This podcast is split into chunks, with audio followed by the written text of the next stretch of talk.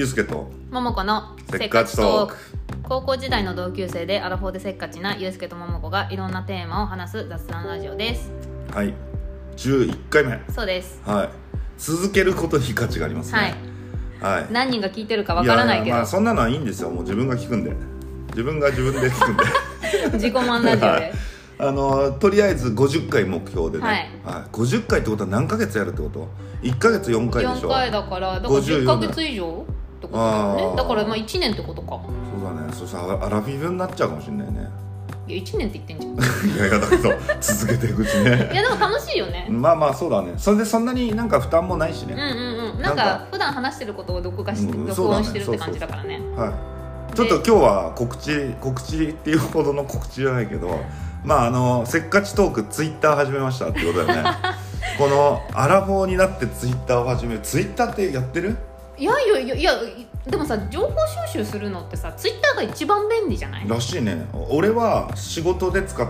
して使ってないの。なぜかというと、仕事のその人たちがみんなツイッターで情報を発信して、うん、それでそこでツイッターでこう つながって仕事になったりとかしてるのね、はいうん、で宮川さんもやった方がいいよって言われて、で俺、去年ぐらいから始めたかな。なんか展示会やるときに、でそこからやってるけど、やっぱね、その元々ある世代と違ってさ、使い慣れてないから、うん、そのなんていうの、こう盛り上げ方が分かんない。そのツイッターのなんか下手に真面目になっちゃうんじゃない？そうだから普通にこういうものをサンプルを作りました、なんかどう思いますかとかさ何にも面白くないやついやでもさ、あれツイッター見てるとさツイッターってほら何文字までってこの区切りがあって、ずっと永遠には書けないじゃん、うん、でその中でみんなすごく面白くまとめてんなって。よくあそこでだから文才があるのかなって。いや文才もあるし、あとやっぱりそのかしこまってないそのナチュラルな感じが結構面白かったりするし、うん、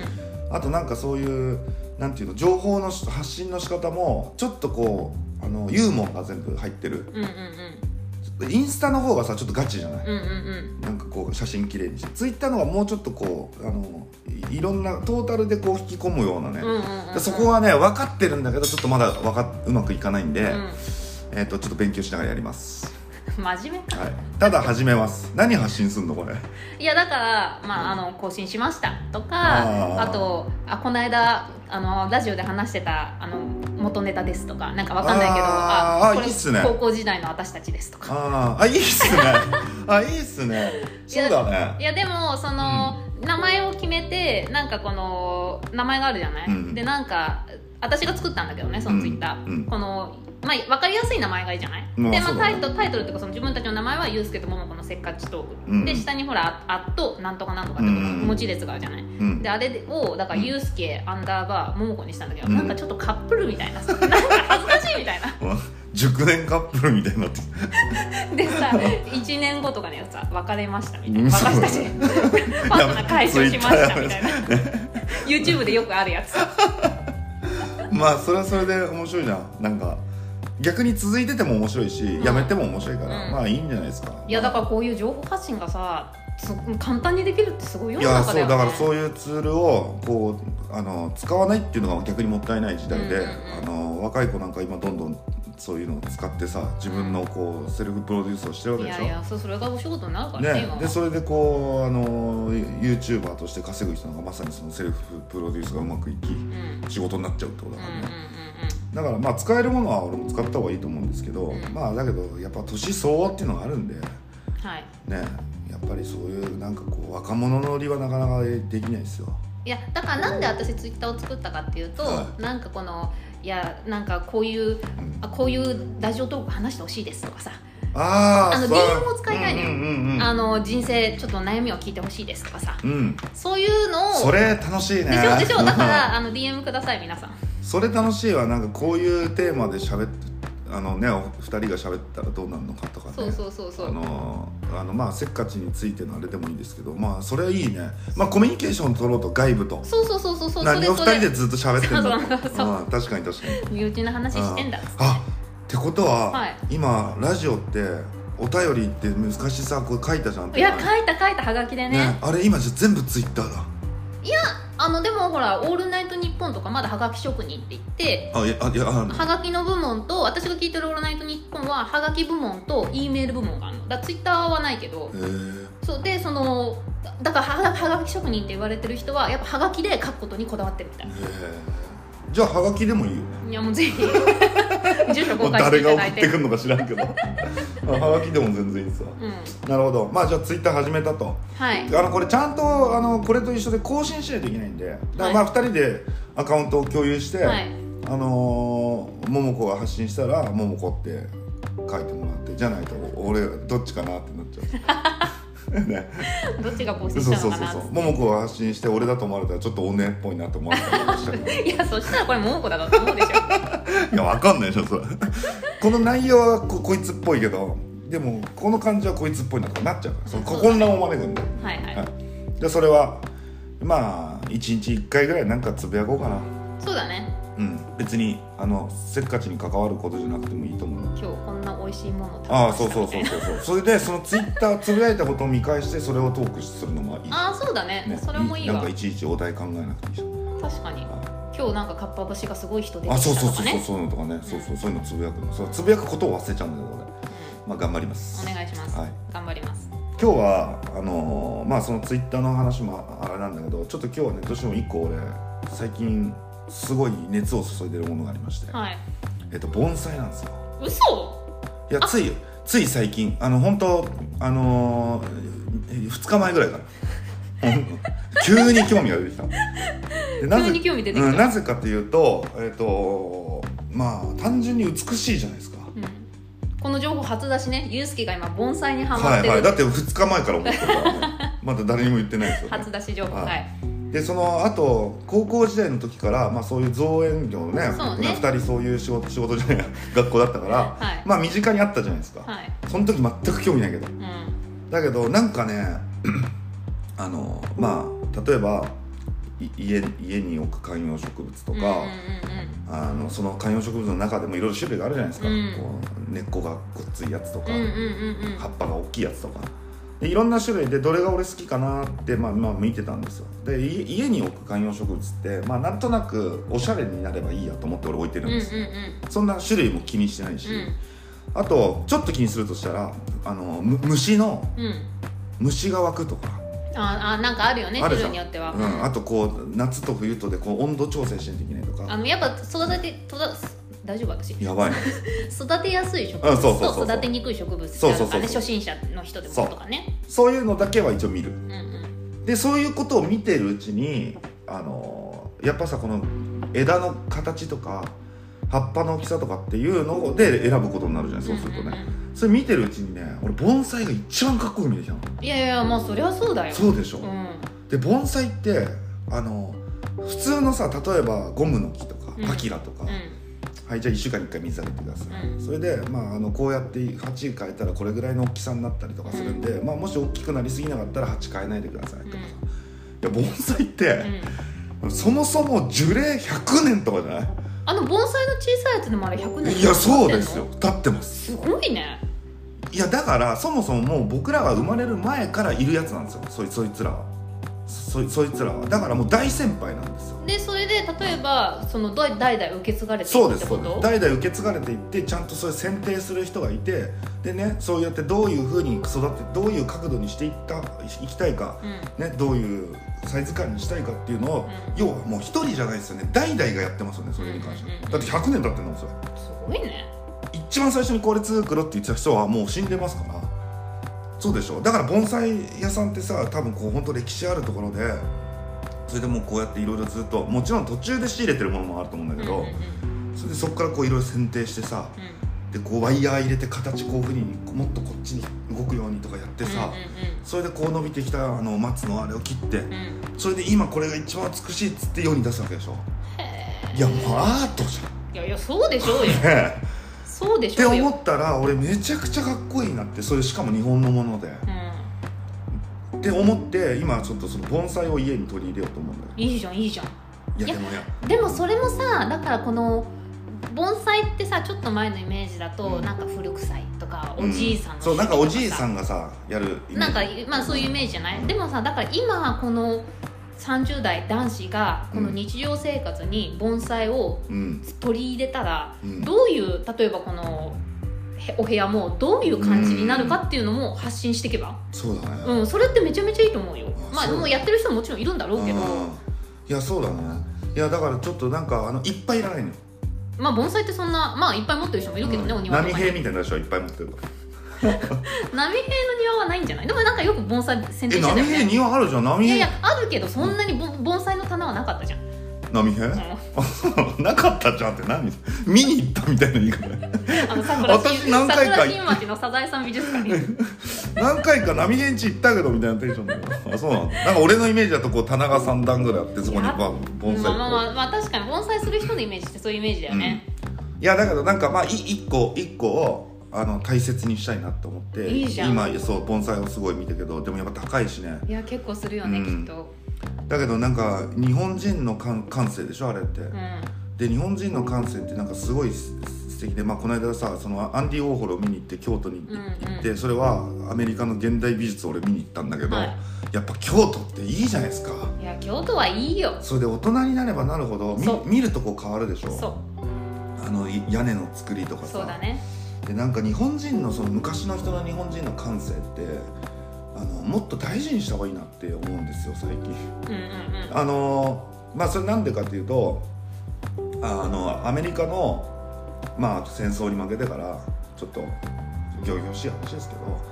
どアメリカに憧れ続けて生きてるじゃないですか最近の日本人は。最近の日本人ってまあ基本的にはじゃあ要はさ例えばね、うん、じゃあ例えばはいじゃあこういうブランド、はい、じゃあこういう有名人がこういう洋服着ます、はい、でアメリカではこういうのが今流行ってます、うん、っていうので刷り込まれて生きてきたでしょ俺ら。まあそうだね。ね、本当そういうアメリカの今旬な人がこういうものをこういう風に着るからかっこいいんです、うんうんうんね、アメリカのではこういう化粧品が流行ってます、うんね、こういうなんていうのなんかこういうのが流行ってますでもずっと刷り込まれてるの高校時代なんか。まあでもほらそれこそ目が大きいとかさやっぱ鼻が高いとかさ、うん、やっぱりこのやっぱアメリカ人っていうかその欧米の人の顔になりたい願望があるからその 目をやっぱ大きい方が可愛いっていうスタンダードなのかなみたいな。いやこれだからもうしょうがないんですよ負けたんで戦争に。まあまあそれは、ね、多分戦争に勝ってたとしたらもうちょっとそのまあ言ったらさ要はそこが日本が中心でもあるわけでしょ、うん、そうすると日本がやることに全て影響されるわけじゃないですか、うんこっちがいろいろ仕切ってるんだ、うん、だけど負けたんで、うんまあ、しょうがないですよね。まあでもあれってもう負けるってそうそうもう負けずにして負けたんで、うん、もうしょうがないんですけどこっちも仕掛けてね、うん、負けてるんでだけどまあそれがその結果、まあ、そのアメリカ主導でいろいろもあるじゃないですか経済もね、うん、そのカルチャーもねでそれはそれでいいと思うんですよ、まあ、そういう文化でそれをずっと特に俺らの世代なんかやっぱりアメリカってかっこいいよねって俺は、まあ、今でも思うけど、うん、そういう風に生きてるからでもそれってごめんちょっと話脱線するかもしれないけど、うん、うちらだからよ今のだから20代、うん、10代の子って、まあ、アメリカ好きとかあんま聞かないね確かに、まあ、そういった子たちももちろんいるんだろうけど、うん、韓国のこういう子とかもう中国の子とかさ確かにやっぱまあこうやってこの情報を得やすくなったからかもしれないとか、そうやって考えるとすごいよね。俺らの世代はやっぱりアメリカのカルチャーとか、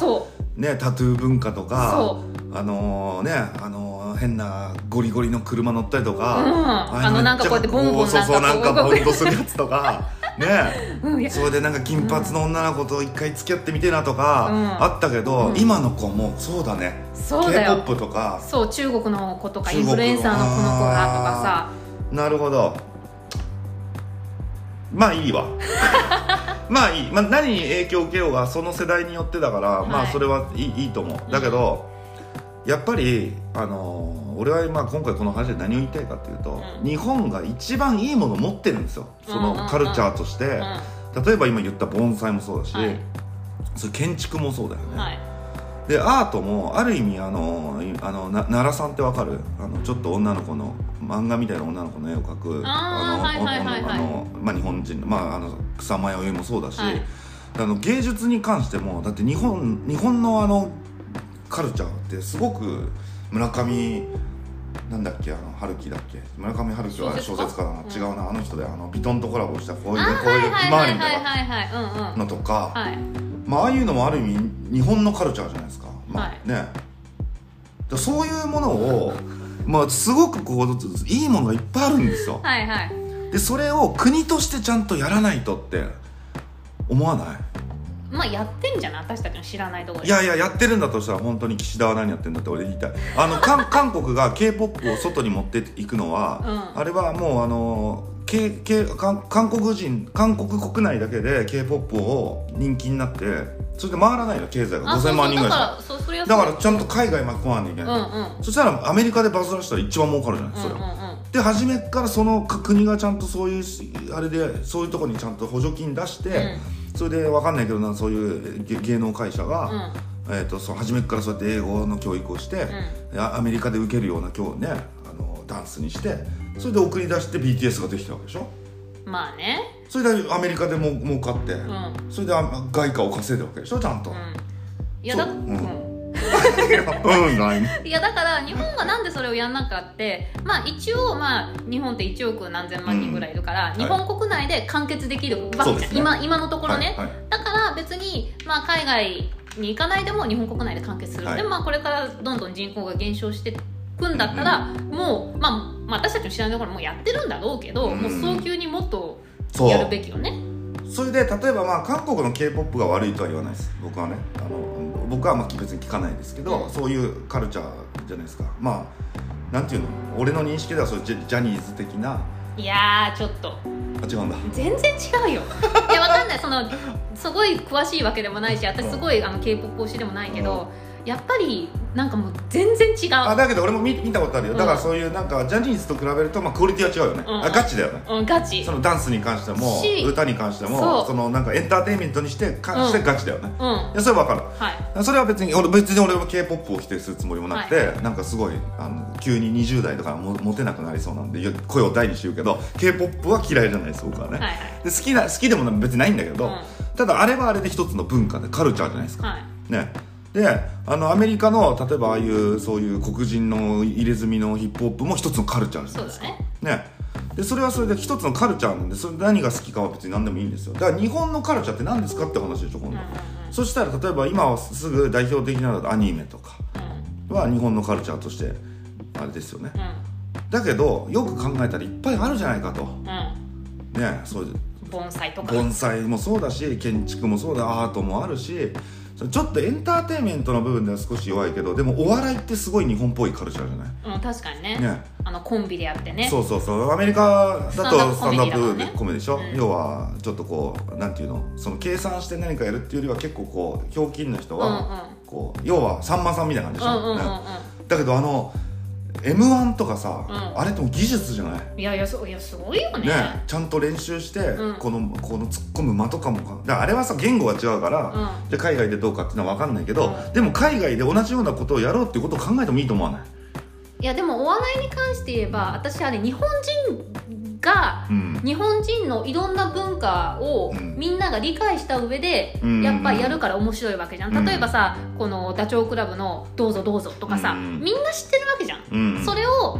まあ、例えばの話だけど、うん、やるから、うん、なんかこの天丼じゃないけど何回もやって面白いみたいなのあるじゃん、ね、だからやっぱ日本っていうところで日本人として育ってきてるから、うん、面白いだよね、うん、だから例えばアメリカってさいろんな文化があってさいろんな人種がいてさ、うんまあ、もちろんその共通してる部分もあるんだろうし、うんうん、見てきたものも一緒なのかもしれないけど、うん、何が言いたいんだろう私だから日本のお笑いって日本人が日本として育ってきたから面白いっていう文化だよね。そうだからね、それは最初にMomokoが言ったように1億2000万だが1億3000万だがっていう人口がいるんで、要は日本国内だけでみんな成り立つんですよ。だから海外にわざわざ発信しなくても日本国内で例えばお笑いというスターが生まれればその人も食っていけるし、うん、そこの会社もそれで商売が成り立つし、うんテレビ業界も助かるし、うん、回るんですよね、うん、1億2000万人いるから、はい、だけどもしこれが5000万人しかいなかったら回らないじゃないですか韓国みたいに、うん、国内だけで、うん、ってことはこのカルチャーとか文化を海外にもっとこの韓国ってこういう面白いもんだよ、日本ってこういう面白いもんだよって出した方がいいじゃないですか、うんうん、で今に1億2000万人いるから甘えてるんですよ。怒ってます俺は成り立つものは成り立つんですけどそんなことやってるからどんどん衰退するんですよ、うんうんね、で韓国の電話の会社、ね、LG もそうだしサムスンもそうだし、うん、ああいうのを韓国だけで携帯作って韓国人だけに売ってたら成り立たないんですよ、うんうんうんね、初めからだから海外の人を巻き込もうとしてやってます、うんはい、だけどパナソニックとか京セラとかが携帯電話を撤退したのは日本人だけを見てるから撤退しなきゃいけないんですよ。初めから海外でのこと考えないと。言いたい俺は誰か怒ってんのまあちょっとねだか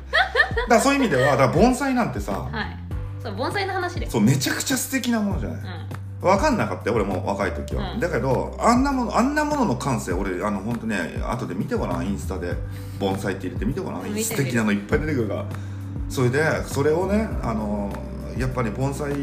を代々継いでやってる人が一生懸命要は若い人に受け入れようとして、はい、いろんな工夫をしてる人たちもいるんですよ。そういう家業を継いでね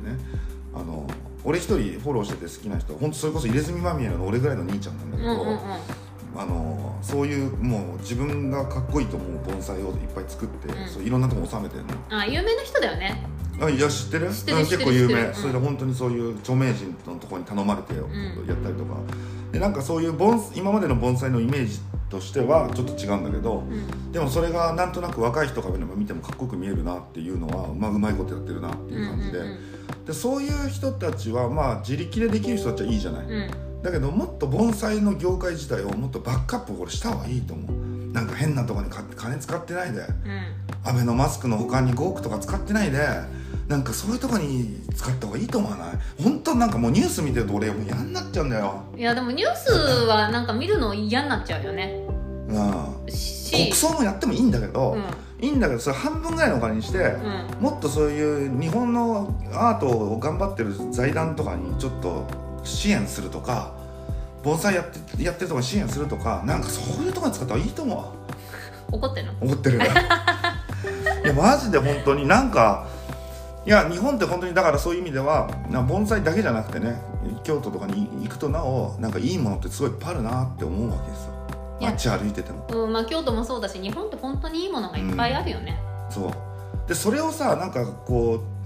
うなんていうの日本人のそのあれなのか分かんないけど奥ゆかしさなのかなんか分かんないけど別に主張しないじゃない、うん、こんなにいいでしょこれとかって別に京都行ってもさなんかすごい建物っすねっつってもいやいやいやって言うじゃない、うん、いやじゃないっしょって思うじゃんこっちは。まあでも謙遜する文化だからね。そうだけどそれを謙遜する本人も謙遜するね伝える人も謙遜するだからこれはもう俺あんまりいや謙遜も謙遜いいことなんだけどもうちょっと言わないともったいないかなって思ってきてる。だからなんかないなんかちょっと大げさだけどさ日本のいいものを広げる庁とか作ってもらってそういやでも本当いいよね、うん、そういうのだからそのクールジャパンがそうなのかな。うんそうでしょ。だとしたら大失敗してるよな今クールジャパンってどうなの。いや話聞いてないよね。変えてんじゃないもう名前もシルエットでもそれこそほら匠東京もそうじゃん。うんあれはだからごめんなさい匠東京だっけ匠ネクストっていうそう財団が行政がやってるんですよそれもね、うんうん、でだけど中途半端だと思う非常に。今うちも匠ネクストに参加してるんですけど、うん、要は皆さんいいもの作ってるんだったら手挙げてくださいっつって手挙げさせてでその中から選んでじゃあ今回この会社でやりますってやって、うん、それではいじゃあなんか海外のそういうとこに載せます声かかったら連絡しますっていうなんか別に何営業もしないし、うんうん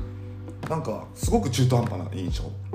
なんかやるんだったらそうもう本当にやるんだったら本当にじゃああなたたちがいいと思った国がいいと思った日本の技術をみんな集めてそれでそこにお金投資してじゃあイタリアで展示会やりましょう、ね、ノルウェーで展示会やりましょうシンガポールでやってみましょうでみんなそれ出張できないと思うけどじゃあ例えば半分は負担しましょう、うんうん、そこまでやんないと何をしてんねんと思うわ俺本当にいやでも本当だよね。だからタカミネクストに選出されたって言ってもさ今なんかやってんのかなみたいな。結局さみんな例えばね選出された人たちとコミュニケーションを取ると例えば、本当に町工場の小さいところで、プリント技術が高いですとか、まあ、もっと伝統的なことやってる人たちもいっぱいいるんですよ。なんか本当に日本のこう京都の織物で巾着作ってますとか、うんうん、でぶっちゃけねぶっちゃけじゃそれめちゃくちゃ売れるもんかっていうとそういうものじゃないじゃないですか、うん例えばその 革命的なデジタルの技術でなんかすごい便利になるとかいうものじゃなくて、もっと奥ゆかしいものなんで、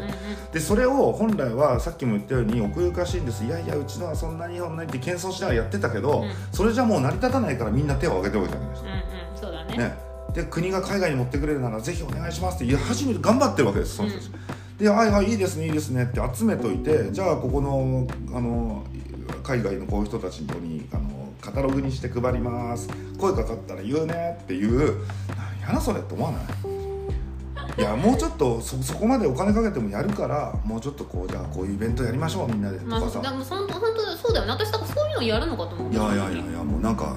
すごい他力本が、それでなんかシンガポールでも展示会やりますって言ってるんだけど、シンガポールになんかそのコネクションがあって、その人の店を借りれますで、そこでなんか全部出せないんで出すやつ選びますで、もし声かかったらじゃあつなげるんで話してくださいみたいな、なんかね非常にやる気を感じないですね、国としての。だったら俺にやらしてほしいね、本当に。もう本当にお金の無駄遣いだと思う。いや本当だよね。だからそういうところをちゃんとやらないから、日本のこういう文化とか、これ俺今結構怒ってるわ。怒ってるねじゃあ次回のテーマは最近怒ってることにした。いやいや本当に怒って、いやなんかもっとやるなら、なんか中途半端じゃない、みんなもっと。だってみんなさやりたい人はガチなんだから。ちょっとこれ長くなる、40分ぐらいいっちゃうから、ちょっとまだそういう話を。なるほど、そういう意味でだから盆栽みたいになってうまくやれる人は自分たちで自力でインスタ使ってこうさ認知させたりできるけど、でもそういう人ばっかじゃないんだから、もっと国が真剣にバックアップしてくれれば日本の文化はもっと評価されるし、なんかね日本国にとってもいいことになると思うんですけどということでしたって思う人はもうぜひお前もう宮川の言う通りだっていう人をツイッターに欲しいですよね。そうだそうだっつってねそう応援賛同の声をやばい 最終的には右翼みたいになるからさ凱旋車とか乗り回してるから国はもっとしっかりしろーっつって日本のものづくりをもっとお金かけろーっつって凱旋車乗る可能性もありますよね。ゼロじゃないです、それはそれでまあ本望ですよね。というわけで、ちょっとごめん盆栽の話ちょっとねやっぱ それぐらい熱があるんですよ。何事にも好きだとかいいなと思ったことには熱量を注げる性格なんで。いやいいことだよ、めちゃめちゃいいことじゃん。だからまあ皆さんもなんかこういうものにこれぐらいの熱注いでますっていうものがあったら教えてほしいですよね。そうだね、ゆうすけはそれを前面に押し出して、情熱注げますみたいな、宮川ゆうすけです選挙みたいになってた。選挙出ようかないくらなんだっけあれ300万ぐらいだっけ。いやでも選挙で出すんだったらさ、名前をさ、宮川かゆうすけをひらがなにした方がいいね。どっちがいい？宮川じゃない、宮川ゆうすけにするじゃん、なんとなく。あんまり宮川気に入ってないって言ってたもんね。うなぎ屋っぽいんだよねでもまあ大人になればなるほど好きになってるけど、さ宮と川ってこう左右対称じゃんほぼ。確かに。なんかあれが逆にそれがいいじゃん。いや左右非対称がかっこいいなってずっと思ってた。へー、なんかあるじゃん、こうちょっとこう偏って、あと最初の文字すげえ隠そういのに最後の文字ちょっと少ないとかかっこいいじゃん。へえ、分かんないけどなんか別に何がって言われて、そのなんか感覚的な問題なんだけど。でもなんかその人間の顔って左右対称な人ほど、美人っていう美人な基準なんだよね、だからこのインパクトを残したいんだったら左右非対称にした方がいいんだって。そうでしょ、だからじゃあダメだ宮川は。そうなの。だからじゃあ宮川ひらがなだ。全部ひらがなでもいいけど、アホみたいかゆうすけはゆうじゃなくてゆうすけって伸ばす絶対わかんないよそんなやつそんなやつ絶対わかんないけど、でも変なやつ出てるじゃん最近。出てお金が出せば出れるんだろうから、ね、そうでしょ。そういう意味では俺の方がよっぽどまともなことやると思うんだけどな、わかんないけどちょっとあんま反対側もいると思うけど。いやでもさ、それでさ、じゃあ本当に選挙出馬しましたってなってもさ、高校時代のなんかちょっとやんちゃしてた時の写真とかさ出ちゃってさ、こいつダメだって。いや大丈夫だと思うよ。もうさ今出なければ、今のそのなんていうの悪いことスキャンダルが出なくて。本当？いやだからさ、タレントだったらそれは昔のイメージとかあるけど、今ちゃんとしてれば大丈夫。過去のもうしょうがないなんだって。だから再生しますにって入れといて、宮川祐介のところに再生しますって入れといてそうするとあれじゃない、宮川祐介って書いて再生しますって読むみたいなわけわかんないそうだからそのさ、大丈夫ですそんな別に言うほどそんな過去にそんな人様に出せない過去なのくないですし。本当じゃあオープンにしていく、はい、今後そう、はい、全部オープンにする男、はいそうですね、だからツイッターでモモコはそのオープンにしていって、それはいいとか悪いとか俺が判断しよう。でもオープンにしたらもういいも悪いもねそうそうオープンしちゃってパブリックになっちゃうそうだ、まあ、楽しみにしてくださいなんか、はい、今後のここで言えないことをちょっとつぶやいたりします。やばかった俺も消せんでしょ、モモコがバッて言って、うん、そんなんダメでしょ出したっていうの俺消せんでしょ、うん、消せる、まあ、じゃあ消すかどうかわかんないけど。ありました。じゃあツイッター始めますんでよろしくお願いします。お願いします。じゃあねー。